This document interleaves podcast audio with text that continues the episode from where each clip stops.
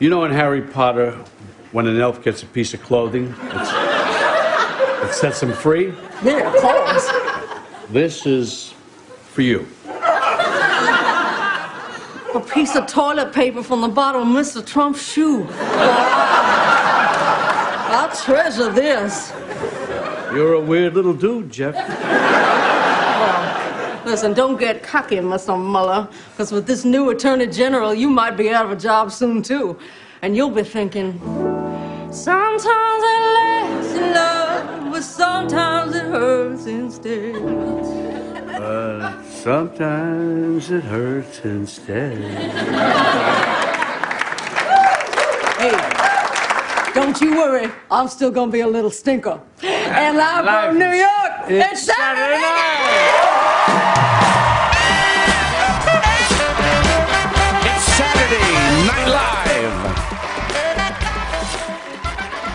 Welcome to the Saturday Night Live After Party. This week we'll be discussing season 44, episode 5 of SNL with host Liev Schreiber and musical guest Lil Wayne. I'm John Murray, and with me as always is comedy aficionado and all around swell dude, Steve Finn. If you'd like to connect with either of us, you can do so at snlafterparty.fm. And if you're enjoying our show, please subscribe on Apple Podcasts, Spotify, or whichever app you prefer to listen on. Your subscription helps us grow, and your support is greatly appreciated. All right, enjoy. Ladies and gentlemen, Liev Schreiber. So next week, SNL will be rounding out their November run with return host Steve Carell and musical guest Ella Mai. Uh, obviously, we're well aware of Steve Carell. Any thoughts on Ella Mai as a first-time musical guest?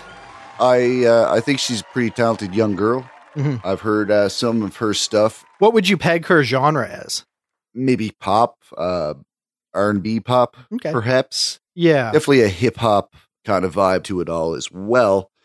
But it's uh, it seems to be for you know for the younger generation overall. Yeah. Uh, as always, I'm I get excited when it's a first-time musical guest, and you can kind of live vicariously through the excitement that they must be feeling as they're being projected onto a national stage and you know just really given a shot. So that's always fun. It's a little bit electric. So i hope that she does really well. I always root for the, the first timers. Yeah. uh, but steve carell he is not a first timer. He is a tried and true bona fide sketch guy who uh, is taking himself a little more seriously of late. Are we happy to maybe see a return to form and a little bit of silliness from steve carell when he shows up Oh sure, and we got SNL to thank to still have an outlet for right the funny Steve Carell. yeah it's the only place we're gonna see him yeah, for for the time being, we we're gonna have him playing Donald Rumsfeld. right uh, in the upcoming Vice. And don't get me wrong, it looks like he's going to do an excellent job. Mhm. But we're not going to see Steve Carell, the silly, funny sketch guy that we know from his uh, way back to his Dana Carvey days. Right. Um, this is a side of him I love, and it's going to be pretty awesome. Yep, yep. He turned in a good show last time he showed up. He's no stranger to the SNL stage or sketch comedy, so we can rightly expect big things from his show. And uh, yeah, I hope he brings the heat. Now, we've managed to successfully predict one host out of the maybe 60 that we've covered so far on the podcast. Um, because of that, some of our listeners would like us to spend a couple minutes talking about our host hopefuls for the remainder of 2018 heading into 2019. So, do you have any uh, speculation on who you think might be stepping up to host SNL over the next couple months? Yeah. It'd be great to see Tom Hardy. Okay. Uh, maybe it's a little late, but Venom did really well in the box office, and I think it's still out there. Mhm. That would be a good, uh, good host. He seems like you know. I mean, he's the best thing about Venom. If you watch it, there's a lot of flaws to it, but his performance will keep you keep you invested in the whole thing. So that's someone I'd like to see on SNL uh, sooner than later. Okay. Now, uh, Awkwafina notwithstanding, SNL season 44 so far has been a bit of a sausage fest as far as our hosts are concerned. So, my hunch is that we're probably due for a few more female hosts. And I've got my money on Rachel Brosnahan from The Marvelous Miss Maisel.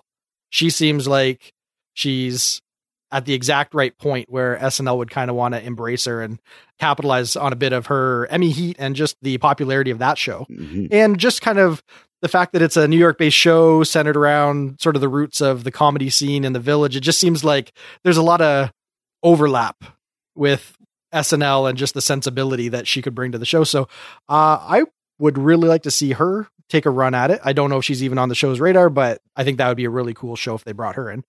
And uh, there's a little bit of chatter out there suggesting that maybe Drake's going to be in the mix for the Christmas episode, and maybe Gaga and uh, what's his face, um, Pretty Boy from The Hangover might be dropping in. Bradley Cooper. Yes, Bradley Cooper might be dropping in in early January. So I don't know if any of that's going to come to fruition, but that's uh that's all my intel. That's everything I got to add. So if any of that happens, well, then people can sing our praises. But just know that this is uh, always an impossible task. You're you're lucky if you call one out of ten, and uh, it's usually just because it's the obvious pick. Maybe during Oscar season or whatever, you know, there's a handful of people that seem like they'd be shoe ins, and occasionally you get one of them, and that's really all you can do with this kind of stuff. But fun speculation nonetheless.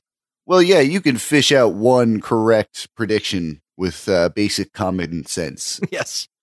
All right, so that's our host hopefuls. We'll see what uh, what transpires. I like that. That- That should be a new segment. Yeah, host hopefuls. Yeah, that's our host hopefuls. Make a theme song. Yeah, we'll pop in on it every few months, see if maybe we can peg the late spring, like the finale run. Um, with that said, let's take a look at our show. For our cold open, we get Jeff Sessions' swan song with a cameo from Robert De Niro as Robert Mueller. What'd you think? I think it was a good go of it. Mhm. You know, I, I'm pretty sure we've seen this uh, this approach before. Just having him there on his last day, cleaning out the office, and having a few people swing by on his way out. Right. It gives you that exact structure you need to go a few places mm-hmm. before you cut to live from. Sure. Yeah. De Niro will never hit a mark, no matter no matter how cleanly you set him up. You know, cameras there on him, ready to go. Kate's easing him in like an old man into a warm bath, and he still can't hit the mark. Oh, live from. He was trying to get right to Saturday night. You could hear it. it's the cue cards that throw him off. You know, he he just he seems to get ahead of himself before he starts talking or something. Uh, but yeah, this is this is what you get when you bring in Robert De Niro. He's he's obviously game. You know, he, he's a good sport, but geez, guy just does not do well uh, in the moment on live TV when it comes to reading off cue cards. But we're not going to harp on that too much. I thought this was pretty good. This was easy, kind of like you said. You know, like sort of predictable, obvious, nothing super remarkable about the premise of it all. Um, but fun. I felt like it boiled down to a lot of kind of like visual gags and like the best of Jeff Sessions, like his greatest hits. Mm-hmm. So yeah, nothing really remarkable, but I was amused. So Yeah. I would say, yeah, this is serviceable, but they didn't break the mold with anything. You know, for greatest hits kind of stuff, I think they went with um, some really big winners on it for sure. I just loved that visual gag of the family tree sure. Yeah. pointing to where his room is. you know, as as tired as the whole possum origin story they've given him, Right. it still gets laughs for me uh, to this day. And uh, I guess we won't be getting many more of them unless he pops up in some other ways. hmm But uh, it was a great, like you said, swan song. Right. Uh, literally, you know, what do we make of Kate's performance of the Adele song? Did that seem like the right direction to go to cap this thing? Oh, absolutely. Adele kind of has that nostalgic, oh, the way things could have been kind of uh, attitude. And the way they went with this cold open, it was uh, it was a pretty funny way to send it off Mhm. and play them out. So yeah, I didn't think it was out of place or anything like that. If that's why you're asking. No, no, I I thought it was fitting myself. It, it's kind of a heartrending ballad of breakup, and that's how they want to frame sessions, right? Like he was kind of a a doting servant of Trump, so it's going to be devastating that Trump no longer has a use for him. So it all makes sense in the little world that they've created there. Um, but I thought what really kind of made it work was just that they let Kate bring some of her theatrical dance to it, right? Like she really emoted and moved her body in a very operatic way, which we haven't really seen from Jeff Sessions. So it was just kind of nice that they just made him sort of a little bit more emotionally ramped up and the song kind of just, you know, serviced that. So I thought that was actually a lot of fun. I think that this is probably Kate's best work as sessions if we were going to rank them. Um, so that was definitely working. The cold open overall, not remarkable, but I felt like the song portion of it was the highlight. It was definitely up there. Yeah. All right, good enough. Let's take a look at our monologue. Liev Schreiber wants to manage expectations and revel in the midterm voter turnout. Well, you know, it started out a little shaky. Mm-hmm. First words out of his mouth were "Hi." Uh, so yeah, he kind of tripped up a bit on his way out, but he did start to get into a flow of it. Mhm. Albeit, you know, it was a still overall pretty boring monologue. Uh, and if they wanted to go that route with a low energy monologue from a non comedic actor, uh, I think the writing needs to be a little stronger. Even make it the focus that, you know, he's not used to comedy. Right. I don't know. It just needed a little more going in the uh, actual material itself. Yeah. Now, that's probably a fair point because this monologue was a fair bit longer in dress. They actually had a, a bit where Kate comes out and she's also playing up the idea that she's not looking for laughs, but you know, she's Kate. So it's almost inevitable that she's going to get them. So there was a whole other aspect to this that they carved out. And I think they probably did it because they felt like maybe they needed him to have more of just sort of a straight down the middle monologue without any curves to sort of be able to keep his flow going Sure. it did seem like he was just barely getting through it. So I think maybe they just wanted to keep it as simple and quick as they possibly could and uh, just get into maybe some pre-tape material where he could shine. Um, so I was feeling that too. It was a little shaky, obviously didn't command the stage or really project a lot of confidence right out of the gate, but he did kind of turn it around because he's owning that, right? Since that is the theme of the monologue, you kind of have to buy into that. Like, okay, you know, this is what he's bringing, but at least, you know, we're making fun of it. We're putting a lampshade on it. So that wasn't bothering me. Uh, I just feel like obviously they were managing the situation as best they could. And that was kind of apparent. Oh, well. Yeah. He is a very famous actor and he's rich and he has a very nice apartment. And you know what? By the end of the monologue, I was having fun. Like that joke landed at the end, right? He brought it back around. He sold that in an appropriate way for a non comedic actor. So he had kind of, by the end of it, stepped out of the rehearsed speech cadence and stiltedness that he started with. And he seemed to be doing justice to the material. It just came a little bit later in the monologue. And because the monologue was so quick, there really wasn't much else you can really point at and say there was anything remarkable about it. So yeah, there, there wasn't anything stunning about it, but fortunately this was just competent enough to make me feel like we were still going to be okay with the show. It, it didn't kill the, the momentum, but it certainly didn't build to any great heights. I suppose it does tie up together nice. But yeah, a lot could be said about where we started with that. But uh, we've seen worse. Absolutely. Yeah.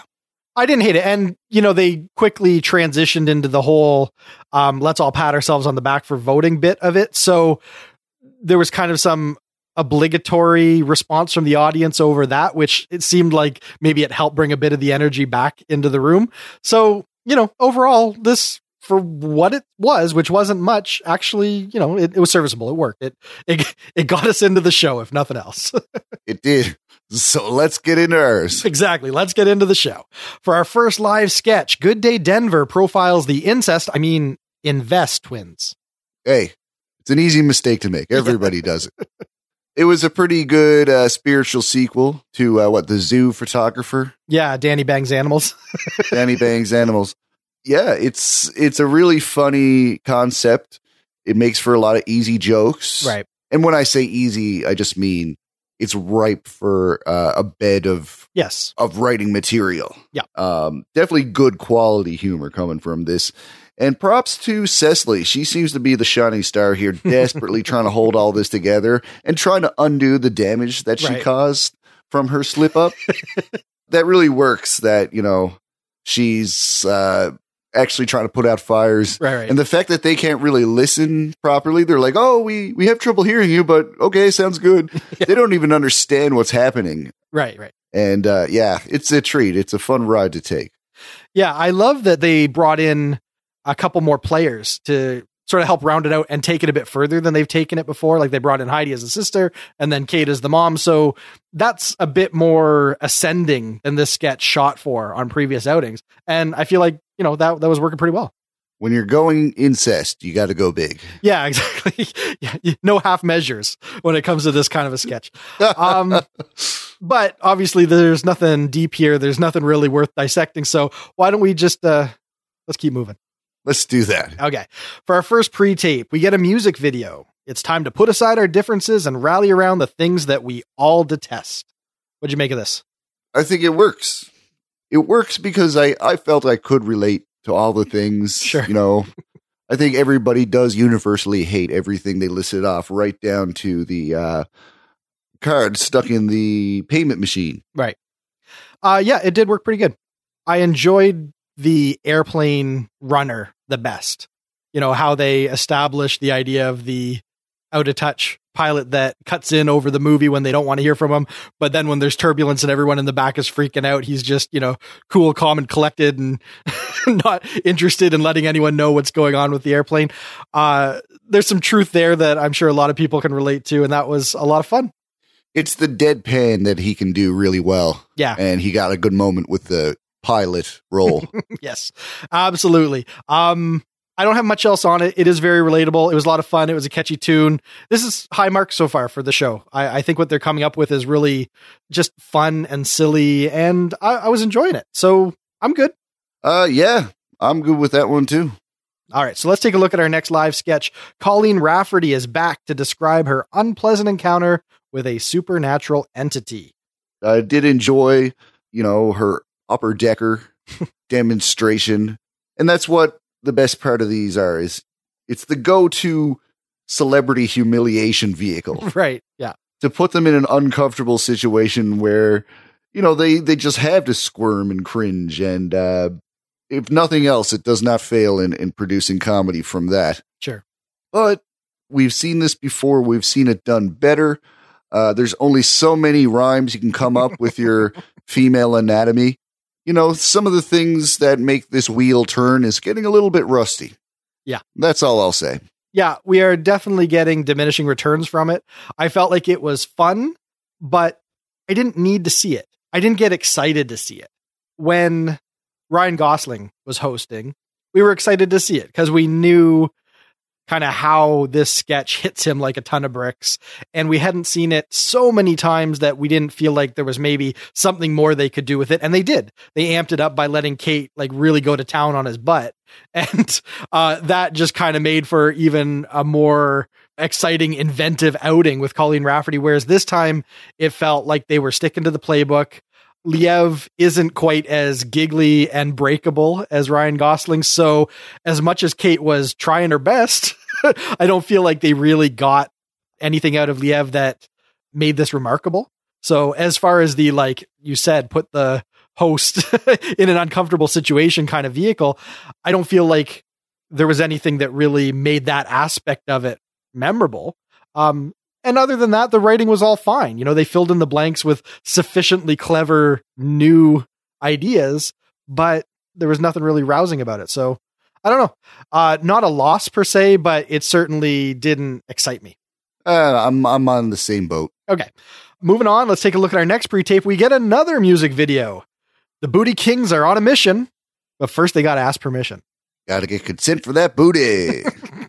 it's certainly a very strong cognitive dissonance for the people who champion for respect of women and all that, but also really love their gangster hip hop. sure. For all the nice things you could say about rap and and uh, you know urban type music, it's often not you know painting the best picture of of females in their community. Sure. So that is kind of a dilemma that we take advantage of for comedy in a music video like Right. this. I think it works. I think it's funny. It's a hilarious uh, contrast, Mhm. and it just makes the whole thing kind of bizarre when you try to, you know, remove all of what's wrong with it, Right. but still have it there. yes.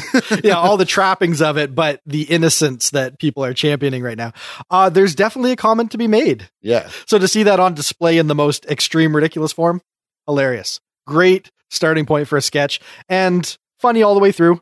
Um little hard to track some of the rap lyrics, especially from the guest pop-ins, who are actual rappers that kind of have their own cadence and approach to the lyrical style. Um, finding that a little tricky, but the editing of it, the the flair of it, the flash words on the screen, all of that was a lot of fun. And I thought, you know, Kenan and Redd perfect duo for this kind of material. Yeah. This was fun. Um, and a perfect lead in to our musical performances. Lil Wayne performs Can't Be Broken with Halsey and Uproar with Swizz Beatz. What'd you make of our musical performances for the night? Um, I'm aware of Lil Wayne. You know, I've heard his stuff and I know what he's about. He's he's a bit of a hard ticket. okay. I, I enjoyed Halsey. I enjoyed Swizz Beatz. Band was good. Drummer was, you know, given a lot to do on the hi hat and Mhm. thought it was a great thing. Yeah, you just stole my only note. Um, I love the drummer. I loved that he had such a, a crisp little rhythm going there on the hi hat, and he was relying heavily on the splash for something a little thinner for the accents. It was just, yeah, it was just really crisp. That's the only word I could think of to describe what he was doing. Um, very impressive percussion. I had a lot of fun with this. I was really enjoying what they were doing. I don't think they were taking themselves too seriously, especially in that second number. You know, he's got his his background dancers, he's got his he's got Swizz Beatz just, you know, giving him all of the encouragement that a backup could give you, like, yeah, huh, yeah. you know, like I, I gotta get me one of those just to walk around with me and uh just keep me pumped up and just jazzed all day long. Um I really like that. I, I I thought it was kind of ridiculous, but charming and fun at the same time. So, hey, yeah, this this was good. I I, I was digging it. Yeah, no, A plus. All right, let's take a look at Weekend Update. For their lead-in, Jost and Che discussed the midterm election results. What do you think of the opening salvo this week? Uh, I thought there were some good jokes in there. Mm-hmm. Loved Trump's uh, quote unquote slurs. Mhm. And uh, yeah, never really saw it before, but yeah, Matt Whitaker definitely does look like Michael Chiklis. So overall, I thought it was great. Had some great moments. Just uh, just was having fun the whole time. Yeah, very good. I thought it was pretty solid. Uh, Jost had a couple fumbly moments there early on, like with the Florida bit. He didn't really uh, hit the ground running with that one too well, so it, it fizzled a little bit. But other than a couple moments like that, the material was all good. It was all funny stuff. Enjoyed it a lot. Um, but no sooner do Jost and Che get into their material than Cecily Strong comes out, channeling her best Molly Shannon as the microphone grabbing White House press intern. What do you think of this walk on? Was this uh, funny considering the week's events? Yeah, it was a very Marco Rubio grabbing for a water bottle type moment. Sure. Uh, just the whole awkwardness of it was funny to harp on. Mhm. And Cecily did an amazing job. it basically was broken down to her having two contradicting goals. She's trying to be, you know, out of sight, but also get that microphone. and she obviously can't do both at the same time, yet she tries her hardest. And right down to that roll across the background with her legs sticking out. This was amazing physical comedy, right up there with the greats like Chris Farley. Sure. This was a treat to see, and you know, for all of the the tools that Cecily has in her bag when it comes to performance, it's easy to forget that uh, you know, slapstick is one of them. Sure. and it was dead on. You know, if you've seen the video that's been making the rounds, you watch the intern's eyes where she's just mortified being in this position. She's kind of darting back and forth trying to get the cues from her higher ups about whether she's actually gonna try and engage this guy and get the mic. And she's just like a deer in headlights. But she's feeling the heat, she's feeling the pressure, so she goes for it, and it's just such an awkward little grab that she does that's easily, you know, deflected um, by the reporter. So this captured all of that, you know, her nervousness, but also her aggressiveness with it, and just her righteousness in believing that what she's doing is actually a reasonable thing. Um, she just managed to embody all of that. And I, I really did feel strongly that she was consciously looking to some of the physical comedy that Molly Shannon would do, or some of the performance beats that Molly Shannon would do in developing this character because it just it, it it felt so at home with what you might see from Molly Shannon back in the day. So I liked it. I thought this was really good. Oh, absolutely. One of the highlights of the night. So what do you think of our first feature? Pete Davidson apologizes to Lieutenant Commander Dan Crenshaw and takes his lumps. I thought it was pretty big of Pete to do this piece. I think part of him felt compelled to do it, or or Otis to fans and foes alike Mhm. after uh, after the fallout Now, personally, I wasn't overly offended for the guy. I think there's room to make fun of uh, his appearance and also respect him for his sacrifices and the risks he's taken for his country. Sure. But I think they did this so tastefully. It was so well done. And it seemed like Crenshaw enjoyed participating, uh, not only in the comedy, but having a moment to say a few things about, uh, about the veterans. Right. This was a really nice piece, and I thought it was appropriate and uh, definitely welcomed. Yeah. See, I really generally dislike it when SNL feels like it has to apologize for a tasteless joke. I just generally think that you should draw a hard line on not making yourself obligated to every naysayer that may take exception with something that you may joke about on a comedy show. So, right out of the gate, I was kind of feeling apprehensive, like I'm really going to hate this. So I was surprised that I actually enjoyed it as much as I did and, and felt like it was handled exceptionally well. Um, if they could win me over, someone that was already just kind of bracing for frustration the the second Pete showed up, uh, I'm amazed at how quickly they won me over. And there was two things in particular that I thought really worked about this, or that were maybe just kind of uplifting about it. The first thing was that Dan Crenshaw was classy enough to not come out swinging at Pete in the media, right? Like he had a tweet about it or whatever, and you know he he he made it clear that he's no pushover, but he also made it clear that he has no interest in you know crying about it or forcing Pete into an apology or making an issue of it. He was going to take the high road Mhm. and he was going to let a tasteless joke just hang out there as a tasteless joke to Pete's detriment, which is the smart and just really classy way of handling this kind of thing and what I wish more people would do rather than be so quick to rally around every little non-controversy and blow it up into something more than needs to be. Sometimes, you know, you just ignore something and it, it can just be its own stupid little thing that people can just roll their eyes at. And that's more damaging than if you were to go on the offensive and try and get your apology and and your retribution for it. So the fact that he already kind of was classy about it made me like him. But then also the fact that the show was good natured enough to let him come on and, and do some gentle ribbing and, and have some fun at Pete's expense and just everybody in the scene showing that we can be bigger than a dumb joke. That really felt good. And I was surprised to see it because that's not usually how these things are handled. Everyone's usually on the defensive or the offensive, and it just turns into some kind of a cringy circus. And when that didn't happen, and then they were able to fold it all into a nice little finding of common ground with two people that have both had a measure of tragedy or sacrifice in their life, Pete with his dad and uh, Dan Crenshaw, you know, with his own service. That's a pretty clever turn and a pretty clever bow to put on all this. And at the end of it, I was just scratching my head saying, how did they do that? Like, how did they work through that material in such a way that it felt so right? so I'm going to applaud it and say, good on them for all figuring out a more decent way of putting this to bed that really no one can find fault with. Yeah, I'm surprised. Yeah. Cool. And that's pretty much weekend update. It was a little bit light this week, but what they did uh, certainly covered all the necessary bases. It did. Yeah. All right. Well, let's take a look at the back half of the show. We get a live sketch live at the MeUndies Theater in Portland. It's the Potties. Whoa. Hit a little too close to home. Yeah. What'd you think? Uh, I was laughing because I thought it was a matter of time before, you know, we'd get a podcast centric sketch Sure. on SNL and we'd be here being like, hey, that's what we do. uh, yeah. So here we are doing that. And, uh, being a fan of the medium, I think they really nailed all the elements that any podcast listener would recognize. Mhm. Uh, the sponsor plugs, they're always jarring. Hi, guys.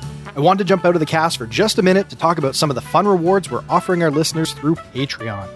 If you're not aware, patreon.com, that's P A T R E O N.com forward slash SNL podcast, is where our most awesome listeners can pledge their support for the show and in turn receive a variety of patron only rewards. You can pledge any amount you want, and for as little as $4 a month, you'll get early ad free access to each new podcast episode on Mondays immediately after we record. But that's not all we're offering. Our patrons can have us promote their shows, events, businesses, or products. They can get us to perform an SNL sketch on the cast, or even join us as a guest reviewer. We're offering seven reward levels from NBC Page all the way up to Lorne Michaels. So head over to patreon.com forward slash SNL podcast and check them out. It's your support that'll ensure that we can keep the cast going for future seasons, and we're so grateful to everyone who's already pitched in. Like Catherine Coleman, who's climbing through the ranks at UCB in New York City. Catherine, thank you so much for your support. And now, back to the show. And there's always more unnecessary podcasts than necessary ones. Right. It's kind of a problem. Mhm. I mean, you could even argue is ours necessary. I don't plan on arguing that, but okay. You could. I said you could. Sure, we're sure. no, we're not going to do that.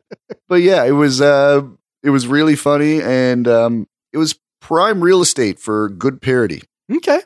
and they pulled it off well on top of it. So this is a win for me. All right. See, I really wanted to like this because this is supposed to be speaking our language. You know, if anyone's going to get the jokes, it should be our ilk, the podcast enthusiasts. Um, but you know what? I felt like the jokes that they were finding were so specific that I bet a lot of people were kind of left in the dark on a lot of this. And I just feel like the specificity of what they were goofing on just didn't lend itself to hilarious material. It's giggle worthy. Like, oh yeah, podcasts do do that, right? Like you do get that little moment of, oh yeah, yeah, they're touching on something that I can relate to. Oh, I see what they're doing there. But that's not belly laughs. It's amusing, Yeah. but I didn't find this exceptionally funny. And I feel like probably could have cut this one down. It, there was a lot of stuff, especially in the the back half of this sketch, that I don't think was playing that well, just because they were already digging too deep on a topic that I just don't feel had too much to offer. I mean, even if you don't listen to podcasts and you and you don't get that side of it, there's still some good sight gags like Aidy Bryant's character being dead Sure, after her brush with the El Chapo type. right. Yeah. Yeah, for what it was, it was okay. Yeah. Yep. Let's keep moving here. We get another pre-tape on House Hunters. Anne and John weigh the pros and cons of their prospective new homes. this is goofy stuff. This is what I come to see. Mhm. It hits every editing beat and every production cliche in the book for these house hunting type shows. Uh, and they crank up everything else outside of that just to a thousand Right. with like cartoon level absurdity. Mm-hmm. And that's the real beauty of it. They're speaking the same language, that recognizable language of these reality shows.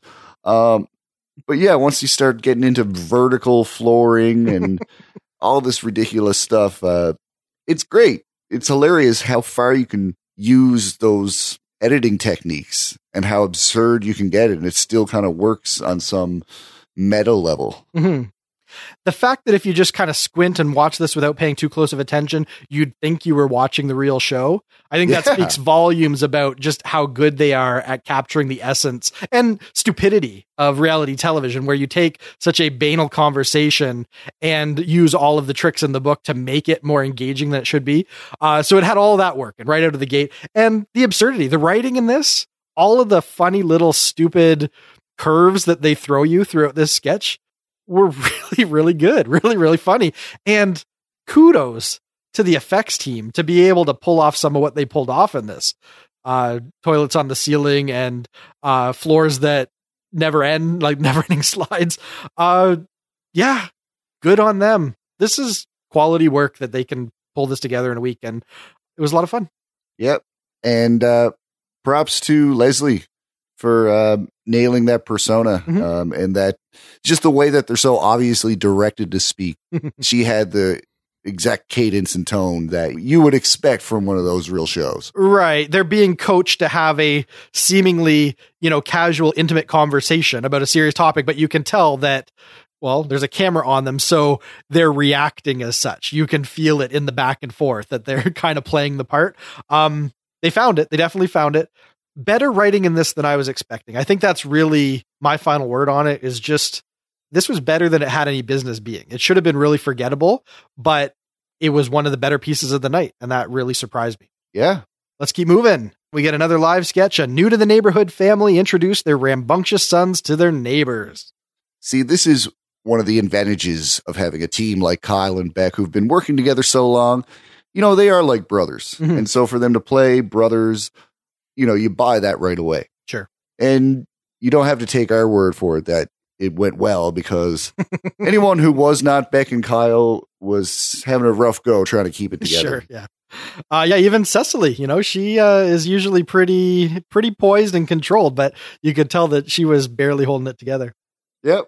You know, just the whole backstory that this creates. Uh, at what point did the family decide that a hose needed to be kept inside and, and ready to go at all times? yeah, Like, this isn't the first time that they had to stun their boys into submission. yeah. Yeah. And like as cranked up as that is and as exaggerated as that is, I think anyone who had two boys uh, really close in age, you know, when they got to that, you know, double digit 11, 12 years Yeah. old, there, there's some truth there for sure. there is for sure. Yep. Yeah, I think uh I think that's why it works so well. Yep. Because it's relatable. Yep, I liked it too. If this had just been a quick little peek in on the insanity of having two like tweeny age boys that are all, you know, piss and vinegar and constantly wrestling and brawling and trying to one up each other, if it was just that for two minutes, it would have been a win of a sketch. Yeah. What really made this great was that the one boy decides to call out the family for the accident of the second one. Like at one point, the parents to maybe, you know, calm him down or soothe him in a, a moment of jealousy or something revealed to him that the other child was a surprise and he's now using that to his advantage and putting everyone on edge in the moment. That that's a lot of fun. Like that's that's that cringy moment that just makes this a little bit better than the sketch needed to be. So I had a lot of fun with that too when it took that little turn. So yeah, all across the board, I, I thought that this was working pretty good. I'm happy with this whole back half actually. Very good. That brings us to our 10 to 1 sketch, the pilot episode of Dave's Outside the Women's Bathroom. Perfect 10 to 1 material, eh? Yep. It's something that just falls apart under any uh any closer look at all. Mm-hmm. Yeah, you just you, you would really start to question the motivations of Dave for coming up with a pilot like this and you know his optimism in and whether it would work. Sure. Liev, you know, as bland as he might have been throughout the night, his kind of cluelessness really worked here. Mm-hmm. And yeah, Heidi especially uh, rounded it out really well. So this was actually a lot more fun than such a contrived uh, premise could potentially be. Uh, yeah, I think what really makes this fun is how earnest and innocent Dave is about the whole situation. For whatever reason, he's the type of just kind of like happy go lucky idiot that it never occurs to him that this premise that he's come up with is terribly off putting and inappropriate in every way. Like that just never entered his mind. You don't get the sense that he's like a pervert or that he's doing this because, you know, he's a creep or that he's trying to prey on women. Like there's nothing Yeah. dark about it. It's totally innocent, but totally inappropriate. And so to see that embodied in Dave, that's a lot of fun. Just, just to see him in the moment trying to keep it together and, and be positive and keep the flow of the show going as everything's kind of crumbling around him. That's a lot of fun. And Heidi as well plays into that because you think that she's going to be put off by the inappropriateness of it or just the inappropriateness of him skulking around a women's bathroom instead of giving her attention. Like there's a lot of reasons why she should be upset, but deep down we get to the heart of the issue, which is that she just really loves him and she fears losing him. And it's just like a surprisingly sweet little moment they have in the midst of this terribly inappropriate scenario. And yeah, all of that just kind of swirled together, made for a surprisingly fun 10 to 1. Yeah. Yeah. Great way to end off the night. Yep. Okay. Well, that's the recap. Let's talk moment of the night. I think my moment of the night is uh, Cecily's barrel roll when she was the Sure. White House intern. Yep. Trying to grab that mic. Her vain attempt at stealth was uh, was laughable and uh, definitely stuck out as a moment. Okay. Good enough. Yeah, that was one of my favorite surprise performances of the night.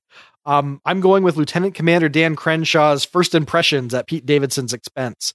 Uh, I think that was fun. I think that everybody played their role. You know, like Pete was sufficiently put off, but had to sit there and take it and just kind of be a little self deprecating in the moment.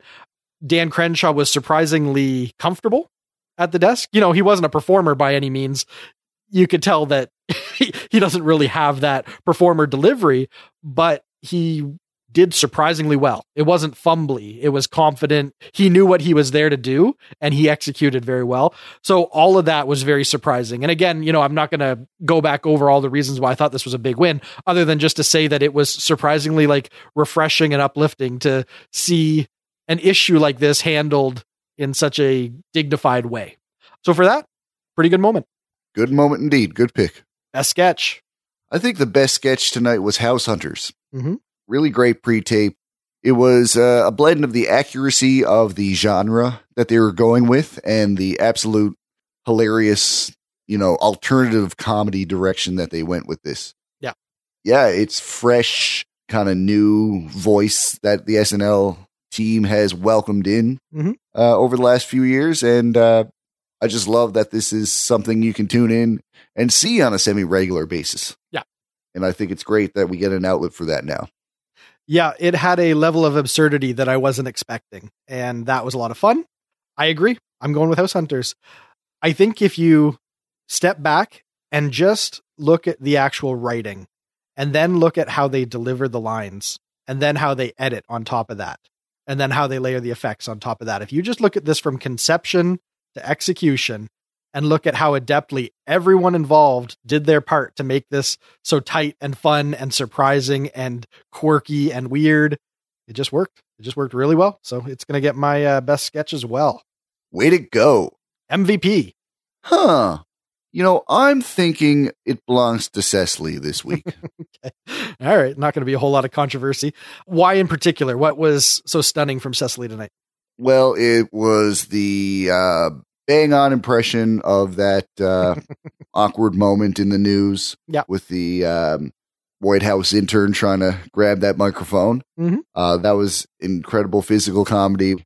And her impression of Sarah Koenig is so bang on. Mhm. And uh, I think she deserves it. Yep. Uh, unfortunately, it's not that hard to steal from the host this week. You know, as great as Liev was at times, he obviously wasn't born to be hosting SNL. Now, before I uh, give my MVP, why don't we just talk about that quickly? Because I think it's worth discussing a little bit about him as a host because we've had almost nothing to say about him. He was fairly well represented in most of the live material tonight, but he never really gave us anything to, you know, noteworthy to talk about. So just sum up how you feel about his performance. Well, you can be a host that's really good and adds a lot to the show, Mm-hmm. But you can also be a host that could potentially, you know, take from the show, hinder it. Mm-hmm. And as long as you're just not getting in the way, I think you're doing a good job. Right. And if Liev Schreiber, you know, if he's not in his exact wheelhouse, if he's kind of got to rely on support from the real comedians, there's a way to do that and and just be a supporting player and come off looking really good. Mhm. And I think he walked that line as well as as you could, Okay. uh, more or less. And as a result, we wouldn't be talking about, oh, did you see uh, Liev Schreiber do this and this sketch? You know, but we're not talking about how you know he was just such an awkward, out of place presence that it ruined the whole sketch either. Right. So I think that's uh, where we stand uh, in terms of what he brought to the show. Okay. Yeah, I'm not too far off, but I think I was a little warmer on him than you because there were a few points throughout the night where I kind of perked up and said, he's doing some pretty solid character work and he's actually helping the sketch a bit. A few examples Colleen Rafferty as the middle guy in the seats. He had a pretty fully realized hit character and he played it well. He had sufficiently dumb looks on his face, a, a sufficiently good like drawl and mannerism to sell the kind of spaced out character that they wanted to present. So he was handling that really, really well. And then even the podcast sketch as the second host with the slow, deliberate broadcast delivery. He hit that. He found it. He was really good with that. And then look at the pre tapes. Everything that he did in the pre tapes was great. And obviously, you know, you get a few takes. They don't have a lot of time on set to really let you explore your character, but with the constraints of those productions, he still managed to find really good beats for everything he was doing, especially in House Hunters. Like that all worked really well. The looks that he gave, like when they're trapping Pete Davidson in the basement, was sufficiently creepy. His back and forth with Leslie flowed and worked really well as that kind of a character on a reality show. So I was actually surprisingly impressed. And you know what? let's not discount Dave's outside the women's bathroom. a couple fumbly moments in that, but overall, he found that earnestness and was able to step into that material and embody it in a good way. Like he, he found the characters. And I think that maybe just says something about his acting ability more than his sketch comedy ability. But for the roles that they put him in, I thought he handled himself pretty darn good. I was surprised. Yeah, I think you nailed it. Yeah. Now that doesn't make him remarkable, No, no, but for whatever reason, the show knew that he could handle himself and he did. exactly. We didn't have high expectations for him as a host, but I felt like he actually delivered as much as he needed to, kind of like what you said, to make sure that the show wasn't a flop. He served the show, if not elevated it. So, yeah, that was working. Now, uh, back to MVP. I'm going with Cecily. Ditto. Don't need to retread all that. She did great. she always does, uh, particularly in Weekend Update. That was a lot of fun. So I'm going with Cecily as well. On a scale of classic, great, decent, weak, or train wreck, how would you rate this episode? I think this one deserves a great. Mhm. I think uh, any hiccups or trips along the way were minor enough that it didn't bring down the overall quality. You know, we got a strong cold open. We wanted a little more from the monologue, but it was serviceable. right. and we got some okay recurring sketches and some a little bit better recurring sketches as well. Mhm. And I thought the pre tapes were solid. I thought Weekend Update was on fire, and it had a little bit of a shout out to podcasts. You know, we can't not Sure. appreciate that where we're here talking about it on one. So yeah, I think it's uh, definitely a great caliber episode. Okay. Uh, I was coming into this feeling that it was squarely decent. There was nothing particularly bad, but there was very few moments that I thought actually got into great territory. I thought House Hunters in particular was good. Weekend Update definitely had some moments as it has the whole season. So I was pretty set on decent. And as we've gone through the material, I'm feeling a little bit warmer on the show, but there's a couple things that I still feel are going to keep me from offering it a great. One is Liev Schreiber, as good as he was with the material he was given, you could tell that they weren't getting adventurous with him. Right. He was very much in the supporting character roles, you know, which would play more to his strengths. So they didn't go out on a limb too much with him. So that wasn't the most exciting use of a host. So that doesn't necessarily scream great. Um, and the other thing is the Colleen Rafferty thing. I just I don't feel like we needed to go back to that. I would have liked a little bit more fresh material. I'd like to see what else some of the new writers could bring to the table. So to have another outing with that that was less remarkable than the last time and is just reminding me that some of these Kate vehicles are really quickly running out of steam. That wasn't helping the show, I didn't feel, but by and large, there isn't a whole lot you can point at and say it was anything less than decent. So, not quite enough to elevate me into great territory, but I felt like it was really solid and really serviceable. The the worst moments were serviceable and most of it was just pretty darn good. So, I'm going decent. Okay, so I'm just a little more generous. That's all. Yeah, no, I mean like one more rewatch and I very well could be up into great territory. This is an episode that I feel like I warmed up on the more I was watching it and the more I think about it. So I'm only a hairbreadth away from great, but I'm still going to try and be a little more measured because there just wasn't a whole lot that was remarkable. There was just a lot of good stuff here, but I wouldn't say a lot of like great, great stuff. Not enough to offer it a solid great. So a high, decent. I watched it three times, eh? I let it grow on me. Well, there you go. I only watched it twice, so that's obviously the difference. There you go. All right, uh, that's all I got. Anything else? No, we nailed that one. Sweet. That's a cast. Thanks as always to Steve Finn. And thanks as well to our most generous patrons, Sam Bowers, Aaron and Trader, Jonathan Jordan, and Kalen Pope. If you're enjoying our podcast, please consider supporting us on Patreon. Our patrons get early, ad free access to each new podcast episode, as well as many other exclusive member rewards. You can learn more about all the ways you can support the cast at snlafterparty.fm. We'll be back in one week when SNL returns with host Steve Carell and musical guest Ella Mai. Until then, this has been episode number 60 of the Saturday Night Live After Party podcast. I'm John Murray. Good night, and have a pleasant tomorrow. Thanks to Lil Wayne, Halsey, Swizz Beatz, Robert De Niro, Lieutenant Commander Dan Crenshaw. Great night. Thank you so much. Thank you.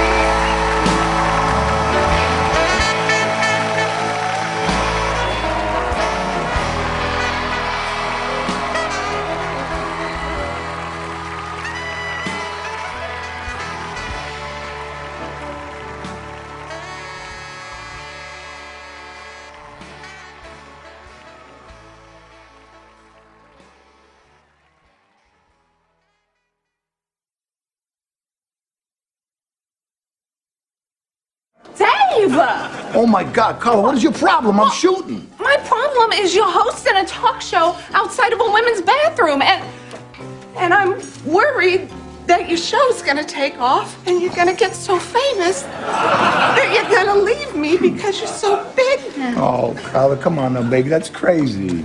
What are you doing? I mean, your new gigs got you meeting all these fresh, straight out of the bathroom. Oh, baby, I don't like any of them. They all got dirty hands. But you, sweetheart, you- you're gonna be my producer. Really? Yeah. Oh my God, Yeah. I'm so horny I could cry. Baby, just give me 15 minutes to finish the show. I don't want to keep uh, making the busboy film us like this, all right? Come on. Oh, okay, well, your producer. So high, This is amazing. Your, your producer says get back to work. All right, baby.